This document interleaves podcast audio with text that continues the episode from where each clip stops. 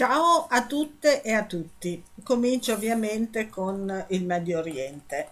Gli Houthi, questi sconosciuti, il nemico perfetto in realtà, del nuovo conflitto del Medio Oriente. È un articolo di Alberto Negri. Li chiamano ribelli, ma occupano la capitale Sana'a, Yemen, da quasi 10 anni, governano il 70% del paese e controllano l'esercito yemenita.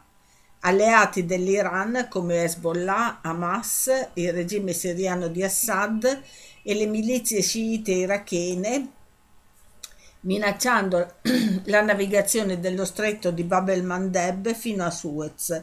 Sono il nuovo nemico perfetto degli USA e dell'Occidente. Tutto questo senza averci mai parlato o negoziato e considerato le loro istanze. Non volevamo la guerra allargata in Medio Oriente, ma stiamo contribuendo a un altro conflitto senza avere tentato di evitarlo. Anche agli Houthi applichiamo una logica perdente, dal momento che dopo l'invasione russa dell'Ucraina l'Iran non solo non è più isolato, ma conta sull'appoggio di Russia e Cina, membri del Consiglio di sicurezza e di quelle alleanze del sud del mondo che stanno cambiando gli equilibri mondiali.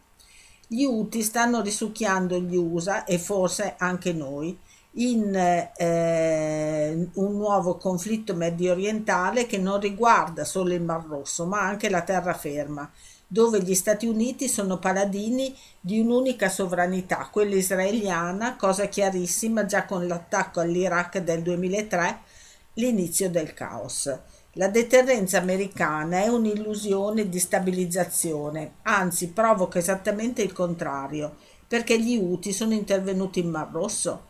I ribelli dicono che vogliono colpire le navi dirette in Israele e hanno anche lanciato attacchi contro il porto israeliano di Eilat, così come nel settembre 2019 avevano bersagliato gli impianti petroliferi sauditi. La mancata reazione americana a protezione del Regno Vahabita allora fu uno dei grandi motivi di dissenso tra Washington e Riyadh, che pure dalla guerra aperta agli Houthi lanciata nel 2015 è uscita pesantemente sconfitta. Un fallimento visto che Riyadh aveva pesantemente bombardato e con gli Emirati aveva assoldato decine di migliaia di mercenari. Se da una parte gli Houthi oggi intendono colpire le navi dirette nei porti israeliani, dall'altra forse il vero motivo è che intendono tenere in scacco l'Arabia Saudita e la comunità internazionale per mostrare la loro influenza militare e ottenere in futuro un riconoscimento politico internazionale che finora non è mai arrivato. Ma chi sono? Nel dicembre del 2009 credo di essere stato uno dei primi a conoscerli da vicino. La guerra contro il regime del presidente Saleh, poi ucciso dagli stessi Houthi nel 2017 in un tentativo di fuga, era già in corso e i sauditi pagavano i soldati yemeniti appoggiandoli anche con l'aviazione. Eccoli come mi apparvero allora, erano una trentina appostati sulla strada per Sada, la loro roccaforte storica. Ad Arf sur Fian, sullo sfondo di montagne con rocce nere e taglienti che preludono alla frontiera saudita, si mostrarono mentre ripiegavano nelle ultime sacche di resistenza, braccati dai soldati e dalle tribù fedeli al presidente. Un portavoce dissero che avrebbero ripreso la città molto presto, mentre altri gruppi di guerriglieri, affermava, erano lanciati nel distretto di Jaff per attaccare i sauditi al confine. Indeboliti e stanchi, gli Houthi di Arf sur Fian non portavano però segni evidenti della battaglia, come se fossero usciti ancora indenni da questi santuari di roccia scura, crateri e fortificazioni millenarie, e dove applicavano la tattica del mordi e fuggi. Armi ne avevano poche, a tracolle gli AK-47 con bandoliere colorate e giberne militari, ma niente ordigni pesanti, soltanto qualche lanciagranata RPG appoggiata sul cassone dei pick-up Toyota. Quasi tutti indossavano le keffie a scacchi che incorniciavano volti duri, provati, tra loro combattenti esperti ma anche ragazzi di 14-15 anni o forse meno. Gli Uti già allora combattevano per Teheran, anche una sorta di guerra per procura oltre che di liberazione, eppure fu quello che mi spinse ad attraversare lo Yemen. Nessuno si interessava alla questione Uti, un'altra delle grandi sottovalutazioni dei conflitti contemporanei.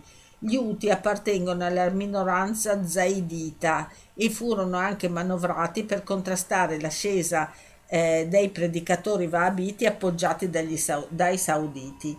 Poi, quando ebbero acquisito un certo potere rivendicativo, si ribellarono facendo adepti nelle regioni del nord più tradizionalista, dove ancora oggi non digeriscono la rivoluzione del 62 che abbatté l'imamato millenario. Il clan familiare degli Uti se ne sente in qualche modo l'erede, rivendicando come Sayed, i religiosi dal turbante nero, una discendenza diretta da Maometto. Il conflitto locale degli Uti ha dunque una dimensione religiosa, culturale, geopolitica e territoriale, ma da isolato che era si è trasformato in una crisi internazionale collegata a problemi regionali. Nata dall'inizio degli anni 90, la ribellione rimane uno degli elementi chiave della situazione yemenita. Gli insorti hanno rappresentato il principale avversario delle forze governative sostenute da Arabia Saudita ed Emirati. Di natura tribale e regionale, il movimento Houthi ha a lungo giustificato la propria ribellione con il desiderio di porre fine alla marginalizzazione dello Yemen nord-occidentale.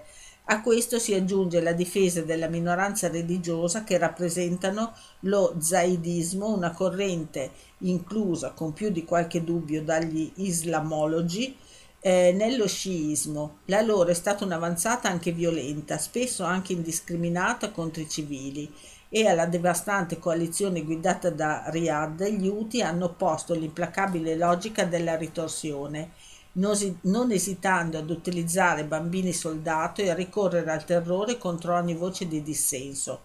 Qual è la possibile evoluzione di questo conflitto? Gli Houthi puntano nel conflitto Israele-Hamas a ridurre la pressione militare israeliana su Gaza e intanto tengono sotto scacco soprattutto l'Arabia Saudita, mettendo Riyadh in una posizione scomoda, proprio mentre negoziava per un cessate il fuoco. Riavvicinandosi all'Iran con la mediazione cinese, i Pasdaran armano e addestrano gli Houthi, i sauditi speravano di raggiungere un compromesso, ma ora prevale la logica delle armi e i sauditi con l'attacco anglo-americano temono, come molti altri stati della regione, una guerra maggiore e senza freni. Un altro articolo, Corte Internazionale di Giustizia. Credo che questa notizia è tratto da Ambamed, non sarà pubblicata da nessuno dei giornaloni in trincea. Il ricorso del Sudafrica contro Israele con l'accusa di genocidio ha denudato non solo la retorica sionista, ma ha anche risvegliato la memoria dei popoli del sud del mondo, riportando a galla le responsabilità delle nazioni europee nei genocidi avvenuti durante il periodo colonialista.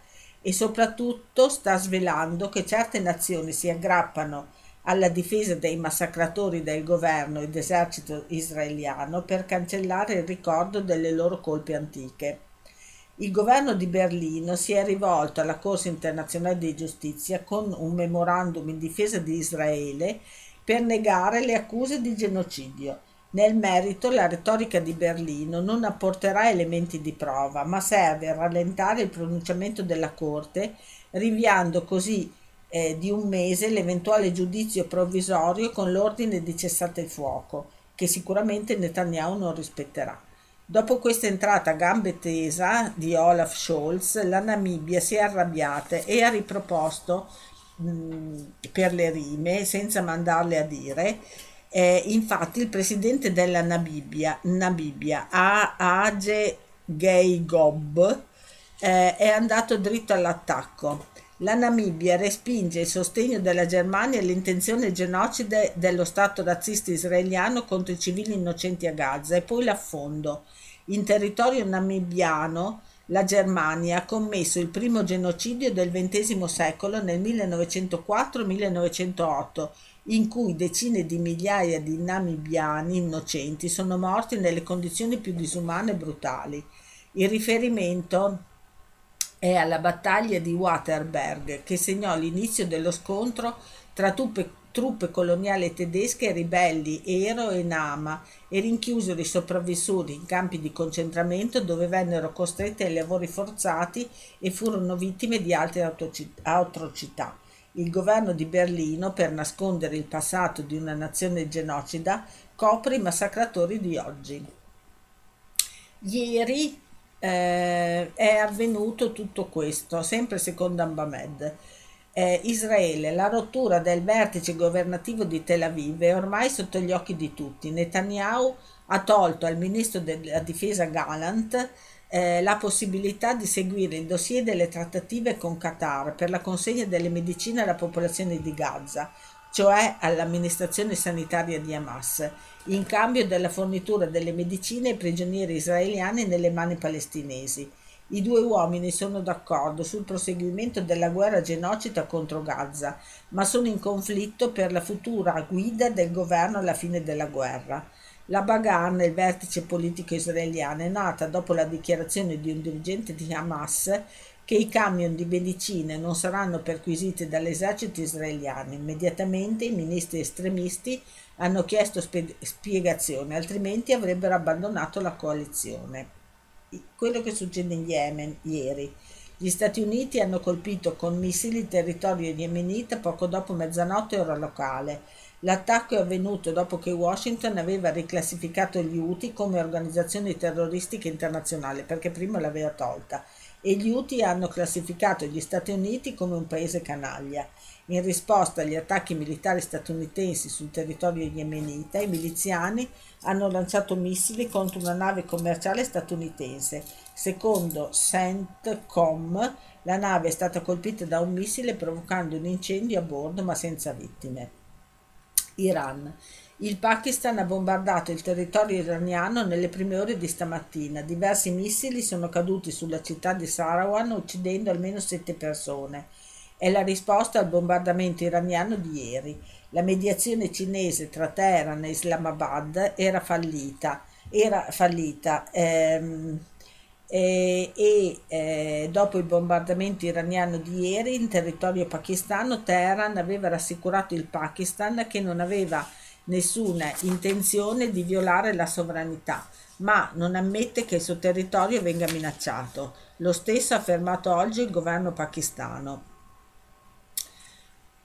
Ucciso in Belucistan, che è una parte dell'Iran, il generale iraniano Hossein Jawandenver è stato colpito da ignoti con proiettili sparati da una pistola mentre era in macchina di ritorno a casa da una missione. Iraq, Siria, Turchia. Attacchi con l'artiglieria turca contro le zone dell'autonomia curda in Siria. I più violenti sono avvenuti a Manbij e Tarifat, nella provincia di Aleppo. Nei giorni scorsi l'offensiva turca ha colpito con i bombardamenti aerei e droni centrali elettriche, raffinerie, unità di pompaggio idriche, provocando l'interruzione dell'elettricità e dell'acqua in molte città del nord-est siriano sotto l'amministrazione autonoma curda. Adesso ritorniamo in Italia. Don Reverberi, che è un prete di Sorbolo, risponderà al suo superiore ma non alla giustizia terrena.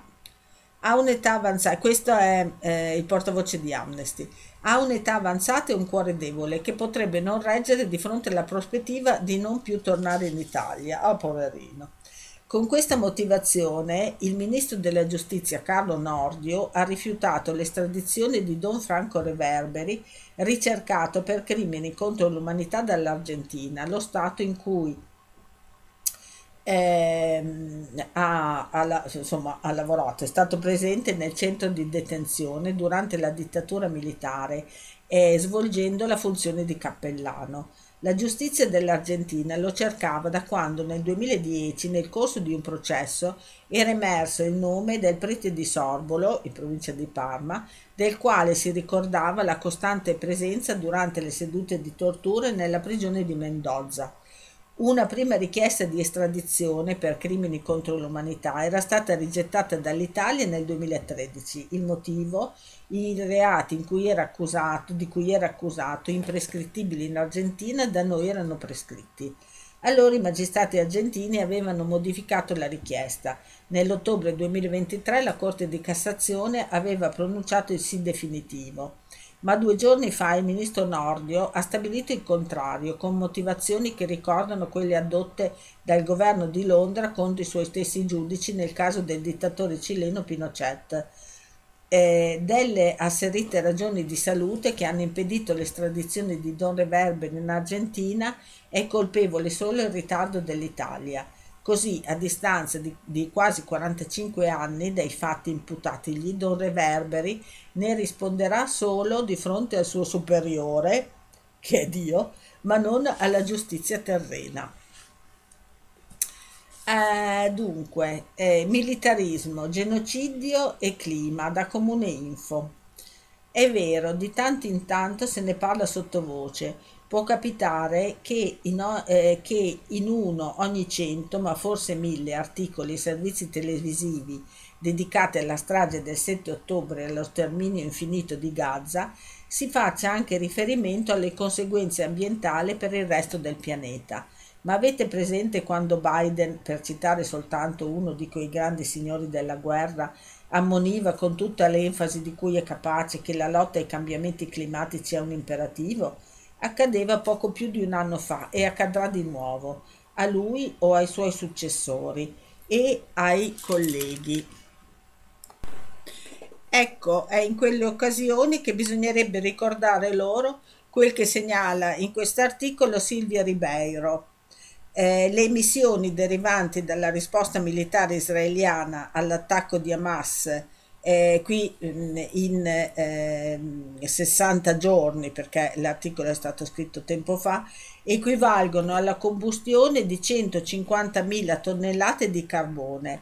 Sono state dunque superiori all'impronta di carbonio annuale di oltre 20 delle nazioni più vulnerabili al clima del mondo. Il calcolo include la CO2 generata dalle emissioni di bombardamento aereo, il carburante per i carri armati e altri veicoli, nonché i gas generati dalle esplosioni di bombe, artiglieria e razzi. Non include invece la stima di altri gas serra, come il metano. La metà delle emissioni prese in esame corrispondono agli aerei cargo statunitensi che trasportano materiale bellico in Israele. Naturalmente il discorso non vale solo per il genocidio dei palestinesi in corso. Si calcola che il militarismo e le ginnastiche belliche che impazzano ovunque causino tra il 5 e il 6% delle emissioni globali di gas serra, più di tutte quelle prodotte dai trasporti commerciali aerei e marittimi messi insieme. Eppure la maggior parte delle attività militari non vengono proprio prese in considerazione quando si parla di crisi climatica nei media e nei solenni vertici europei e mondiali dedicati alla protezione dell'ambiente. Una cronaca dimenticata, quella del verde militare, che non è più tollerabile. Ricordiamocene almeno noi e diciamolo ai nostri figli quando a scuola sono chiamati a partecipare ai progetti sull'agenda 2030. L'11 gennaio 2024 il Sudafrica, sostenuto da più di 60 paesi e 900 organizzazioni civili, ha presentato una solida causa contro Israele davanti alla Corte internazionale di giustizia delle Nazioni Unite per il crimine di genocidio. Sono state prodotte prove convincenti di intenzionalità e molteplici violazioni da parte di Israele nella Convenzione sulla prevenzione e la repressione del crimine di genocidio. Israele ha sostenuto che l'attacco di guerra sistematico contro la popolazione civile palestinese è una risposta e una difesa contro l'attacco indubbiamente terribile del movimento di Hamas del 7 ottobre 2023 con centinaia di morti civili. Evita opportunamente di menzionare che Hamas è stato originariamente creato con il sostegno dello stesso Israele per dividere i movimenti palestinesi, in particolare per indebolire l'Organizzazione per la Liberazione della Palestina, allora guidata da Yasser Arafat, che contava su un importante sostegno presso le Nazioni Unite. Questa non è una teoria del complotto, ma un fatto pubblicamente riconosciuto dal generale israeliano Isaac Segev al New York Times. Per Israele Hamas avrebbe rappresentato un importante fattore di divisione interna in Palestina, ma anche un elemento più aggressivo e radicale che sarebbe stato più facile da condannare dall'estero. Con oltre 23.000 morti in soli 3 mesi, il 70% dei quali sono stati donne, bambini e bambine, più di 60.000 feriti, nella stragrande maggioranza civili, e il 90% di edifici distrutti, soprattutto ospedali, scuole, abitazioni e servizi. È difficile pensare che il genocidio in corso da parte del governo israeliano contro il popolo palestinese a Gaza possa avere un impatto più devastante. Tuttavia, le ripercussioni negative di questa guerra colpiscono anche il resto del pianeta a livelli più profondi di quanto pensiamo. Uno studio condotto da ricercatori di università del Regno Unito e degli Stati Uniti, recensito dal quotidiano britannico The Guardian, ha rivelato che le emissioni di gas serra nei primi 60 giorni di guerra a Gaza hanno superato le emissioni totali di oltre 20 paesi altamente vulnerabili ai cambiamenti climatici. Pubblicato il 5 gennaio, lo studio stima che in 60 giorni, a partire dal 7 ottobre, siano state rilasciate 281.000 tonnellate di anidride carbonica, il 99% delle quali è stato attribuito ai bombardamenti aerei e alle invasioni di terra di Israele a Gaza. I ricercatori hanno preso in considerazione solo le attività con la maggiore intensità nella generazione di gas serra, ma non tutte le fonti di emissioni, quindi si tratta certamente di una stima al ribasso. Le emissioni derivanti dalla risposta militare israeliana all'attacco di Hamas in 60 giorni equivalgono alla combustione di 150.000 tonnellate di carbone. Questo calcolo include la CO2 generata dalle emissioni di bombardamento aereo, il carburante per l'artiglieria e razzi. Non include la stima di altri gas serra come il metano. I razzi lanciati da Hamas nello stesso periodo sono stati stimati in 713 tonnellate di CO2, equivalente alla combustione di 300 tonnellate di carbone. In questo senso lo studio evidenzia anche un esempio dell'enorme differenza tra gli apparati bellici impiegati. Gli autori della ricerca stimano che la ricostruzione dei 100.000 edifici distrutti comporterà l'emissione di almeno 30 milioni di tonnellate aggiuntive di carbonio. Sottolineano poi che lo studio su Gaza è solo un'istantanea dell'immensa impronta climatica ed ecologica del militarismo e dei conflitti bellici. Riferiscono infatti che secondo gli altri studi precedenti, se venissero presi in considerazione tutti gli elementi della catena industriale militare che emettono CO2 o equivalenti, le emissioni di gas serra risultanti sarebbero da 5 a 8 volte maggiori. Il militarismo e le guerre, oltre alla massiccia perdita di vite umane ed essere fonte di devastazione e inquinamento ambientale, di distruzione della natura e degli esseri viventi, sono anche un fattore molto importante nella crisi climatica, cosa che genera più sofferenze, migrazioni e perdite di vite umane. Sebbene diversi studi sull'argomento stimino che essi causino tra il 5 e il 6% delle emissioni globali di gas serra, più di tutte quelle causate dai trasporti commerciali aerei e marittimi messi insieme, la maggior parte delle attività militari non vengono prese in considerazione al momento in cui si calcolano le emissioni per paese nel database della Convenzione delle Nazioni Unite sui cambiamenti climatici. Anche per questo, nella recente COP28 tenuta negli Emirati Arabi Uniti, le proteste di organizzazioni e movimenti contro il genocidio di Gaza sono state costante, così come quelle contro tutte le guerre e l'aumento del militarismo in generale, che è inseparabile e contribuisce ad aumentare l'ingiustizia climatica. Pochi giorni fa è stato diffuso l'ultimo rapporto di Oxfam, Ricchezza, potere, genere. È un mondo sempre più diseguale. Tra luglio 2022 e giugno 2023, per ogni $100 di profitto generati dal 96 tra le imprese più grandi del mondo, $82 sono fluiti agli azionisti sotto forma di dividendi o buyback azionari. Per quasi 800 milioni di lavoratori occupati in 52 paesi, i salari non hanno tenuto il passo all'inflazione e anzi il monte salari ha visto un calo in termini reali di 1.500 miliardi di dollari nel biennio 2021-2022, una perdita equivalente a quasi uno stipendio mensile da 25 giorni per ciascun lavoratore. A livello globale gli uomini detengono una ricchezza superiore di 105.000 miliardi di dollari a quello delle donne, che pur ormai sono quasi lo stesso numero degli uomini. Tale differenza è equivalente a 4 volte la dimensione dell'economia statunitense. E ancora, 7 tra le 10 più grandi multinazionali al mondo hanno un amministratore delegato miliardario o un miliardario tra i propri azionisti di riferimento.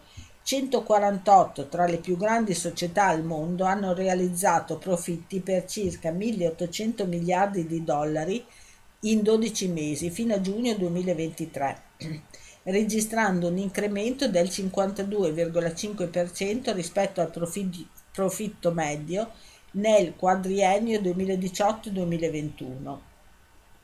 Messi tutti vicini i numeri delle diseguaglianze presenti da Oxfam, la ONG britannica in apertura del World Economic Forum di Davos, mostrano quanto il divario economico-sociale sia globale e quanto sia preponderante il fenomeno dell'inversione delle fortune tra chi occupa posizioni apicali nella piramide della ricchezza nazionale e la metà più povera del paese.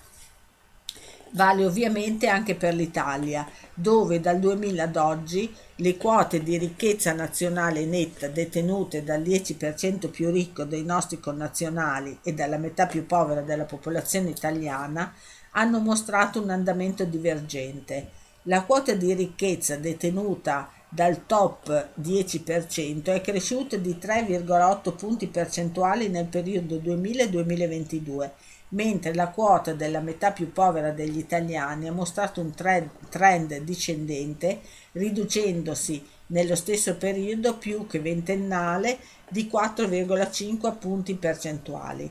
Nel mondo almeno 4,8 miliardi di persone negli ultimi 10 anni hanno tenuto a stento il passo con l'inflazione, mentre i miliardari hanno visto il valore dei propri patrimoni crescere in 3 anni di 3.300 miliardi di dollari in termini reali, un aumento del 34% rispetto all'inizio di questo decennio di crisi, con un tasso di crescita 3 volte superiore a quello dell'inflazione. Dal canto loro i governi si trovano in grande difficoltà finanziaria di fronte al crescente debito e agli aumenti dei costi di importazione di carburante, cibo e medicinali. I paesi a basso e medio-basso reddito saranno costretti a pagare quasi $500 milioni di dollari al giorno per il servizio del proprio debito da qui al 2029 e dovranno apportare tagli draconiani alla spesa pubblica per poter ripagare i propri creditori. Un caso su tutti quello dell'Ecuador, che ha recentemente venduto parte dell'oro delle sue riserve auree per ripagare una parte del debito pubblico. Dal 2020 i 5 uomini più ricchi al mondo hanno raddoppiato le proprie fortune, più 114%, mentre 5 miliardi di persone più povere hanno visto complessivamente invariata la propria condizione. Ai ritmi attuali ci vorranno oltre 2 secoli, 230 anni, per porre fine alla povertà. ma nel giro di un decennio potremmo avere il primo trilionario della storia dell'umanità. In Italia il quadro di distribuzione tra il 2021 e il 2022 mostra quasi un dimezzamento delle quote di ricchezza detenute dal 20% più povera, passate dallo 0,51% allo 0,27%, a fronte di una sostanziale stabilità della quota del 10% più ricco degli italiani. La forbice si amplia. Se a fine 2021 la ricchezza dei top 10% era 6,3 volte superiore a quella detenuta dalla metà più povera della popolazione, il rapporto supera il valore di 6,7 nel 2022. Ancora più al vertice della piramide distributiva, le consistenze patrimoniali nette dell'1% più ricco, titolare a fine 2022 del 23,1% della ricchezza nazionale, erano oltre 84 volte superiori alla ricchezza detenuta complessivamente dal 20% più povero della popolazione italiana. Dall'inizio della pandemia fino a novembre 2023 il numero dei miliardari italiani è aumentato di 27 unità, passando da 36 a 63, e il valore dei patrimoni miliardari, pari a 217,6 miliardi di dollari a fine del 2023, è cresciuto in termini reali di oltre 68 miliardi di dollari, più 46%. Nel corso del 2023 è cresciuto anche il numero di multimilionari italiani. L'insieme dei titolari di patrimoni finanziari superiori a 5 milioni di dollari si è ampliato di 11.830 unità. Il valore dei loro asset è lievitato di 178 miliardi di dollari in termini reali nell'ultimo anno. D'altro canto è cresciuta anche l'incidenza della povertà assoluta nel 2022. Poco più di 2.180.000 famiglie nel 2022 vivevano in condizioni di povertà assoluta, non disponendo di risorse mensili sufficienti ad acquistare un paniere di beni e servizi essenziali per vivere in condizioni dignitose. L'incidenza della povertà a livello familiare è passata in un anno dal 7,7% all'8,3%, mentre quella individuale è cresciuta dal 9,1 al 9,7%. In Italia, a fine del 2022, il patrimonio netto dell'1% più ricco era 84 volte superiore a quello detenuto dal 20% più povero della popolazione, la cui quota di ricchezza si è dimezzata tra il 2021 e il 2022. Rimaniamo sempre purtroppo in Italia. Armi italiane e Israele. Dopo il 7 ottobre il governo non è trasparente. Da altra economia. L'autorità UAMA presso il Ministero degli Esteri nega ad Altra Economia l'accesso civico alle informazioni sull'export effettivo dall'inizio dei bombardamenti su Gaza. Tra le ragioni opposte, il documento al sistema di difesa nazionale e la tutela della confidenzialità con Tel Aviv, una tesi che contraddice le uscite del ministro Crosetto. Il governo italiano si rifiuta di dare informazioni precise su vendite ed esportazioni di armi a Israele dal 7 ottobre 2023. L'autorità nazionale UAMA, ovvero l'unità per le autorizzazioni dei materiali di armamento in seno al Ministero degli Esteri, ha opposto infatti a metà gennaio un diniego totale alla richiesta di trasparenza avanzata tramite due accessi civici generalizzati da Altra Economia in merito sia al rilascio di nuove autorizzazioni all'esportazione sia alle esportazioni definitive di materiale d'armamento da Roma a Tel Aviv dall'inizio dei bombardamenti a tappeto sulla striscia di Gaza. Lo stesso rifiuto ha riguardato anche la richiesta della copia dell'eventuale decreto di sospensione o revoca delle autorizzazioni all'esportazione di materiale d'armamento ai sensi della legge 185 del 1990 verso Israele, firmato dal titolare della Farnesina Antonio Tajani.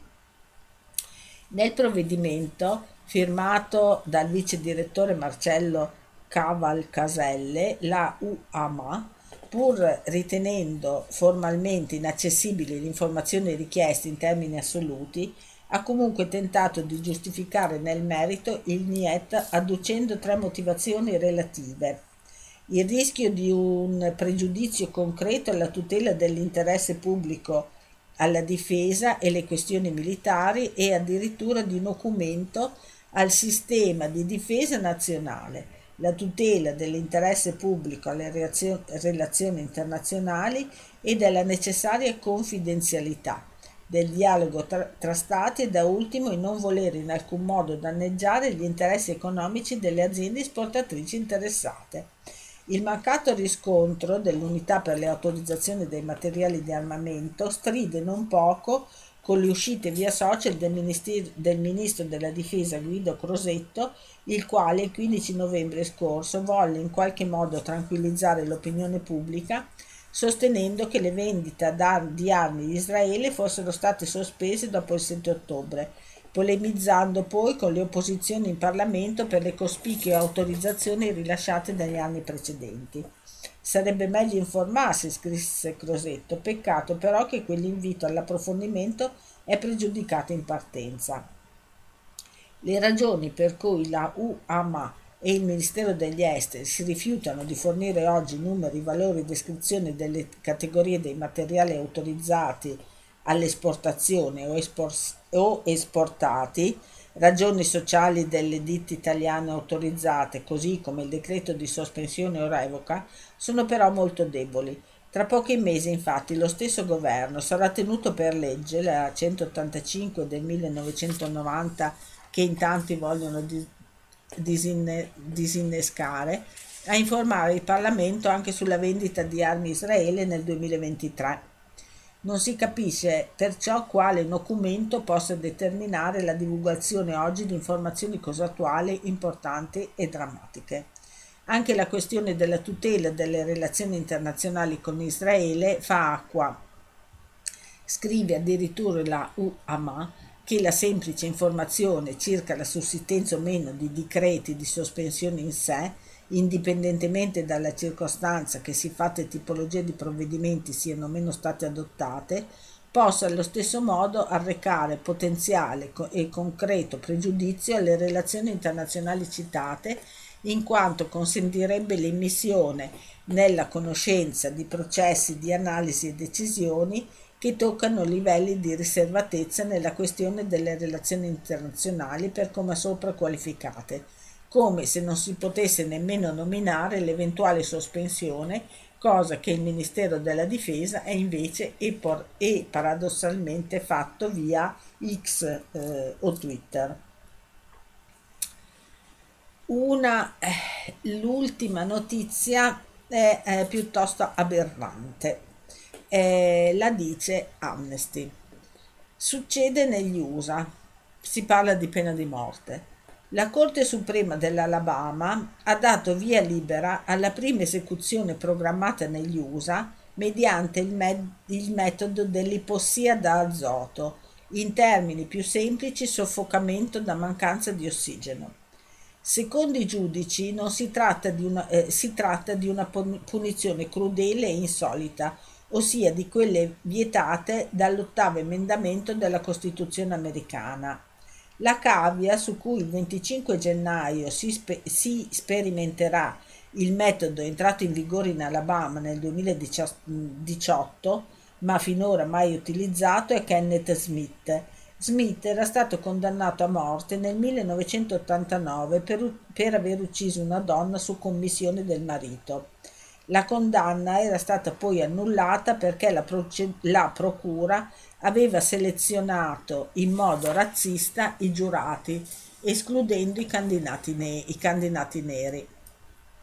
Nel secondo processo, celebrato nel 1996, Smith fu nuovamente condannato a morte, con una decisione del giudice che sovvertì la richiesta di ergastolo emessa da 11 giurati su 12. Questa prassi è stata abolita nel 2017. Nel novembre 2022 Smith è stato a un passo dalla morte tramite iniezione letale. Per ore gli addetti alle esecuzioni si sono accaniti su di lui, legato a un letto, senza riuscire a trovare una vena in cui inserire l'ago. Il tempo è scaduto, la procedura, come viene asetticamente chiamata, è stata sospesa. Tra meno di 10 giorni, se l'ultimo appello a disposizione presso la Corte Suprema Federale non sarà accolto, Smith sarà condotto nella Camera dell'Esecuzione, state attenti, e immobilizzato su una barella con un pulsiossimetro, un collare cervicale e una maschera per inalazione, dalle quali respirerà azoto fino a quando il pulsiossimetro non avrà confermato l'assenza di ossigeno. Il protocollo non chiarisce se il prigioniero verrà precedentemente sedato o anestetizzato, né prende in considerazione l'ipotesi che qualcosa vada storto, compresa la possibilità che gli addetti alle esecuzioni aspirino quantità eccessive di azoto, che è un gas indolore e incolore.